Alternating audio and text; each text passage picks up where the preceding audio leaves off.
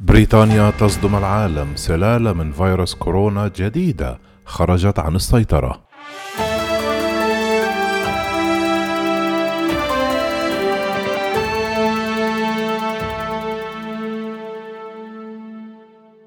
أعلن وزير الصحة البريطاني مات هانكوك يوم الأحد أن السلالة الجديدة لفيروس كورونا المستجد خرجت بالفعل عن السيطرة وقال هانكوك سيكون من الصعب السيطرة على السلالة الجديدة لكورونا قبل توزيع اللقاحات على مستوى كبير.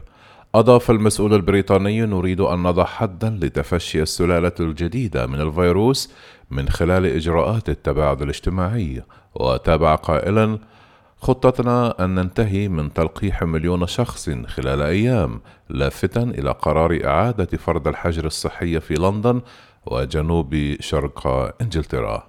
كانت صحيفة التلغراف قد أشارت إلى أن رئيس الوزراء البريطاني بوريس جونسون استدعى كبار الوزراء مساء الجمعة لمناقشة سبل احتواء سلالة جديدة من فيروس كورونا توصف بأنها أسهل قدرة على الانتشار وذكرت الصحيفة أيضا أن مسؤولين من الحكومة يتوقعون إقرار لقاح للوقاية من كوفيد 19 طورته شركة استرانازينيكا وجامعة إكسفورد يوم الثامن والعشرون والتاسع والعشرون ديسمبر مما قد يسهم في تسريع حملة التطعيم.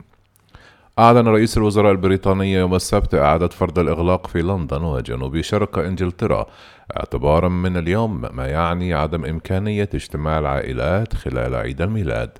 قال جونسون في خطاب متلفز أن الحكومة ستعيد فرض الحجر المنزلي اعتبارا من اليوم في لندن وجنوب شرق البلاد.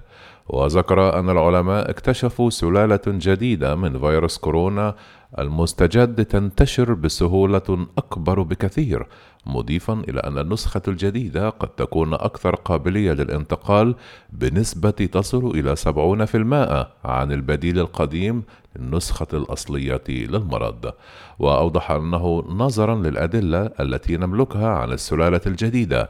يؤسفني القول إنه لن نخفف القيود في أعياد الميلاد بينما لن تتمكن العائلات من الخروج في المنطقة الرابعة في لندن بينما سنقيد الحركة والإجتماعات.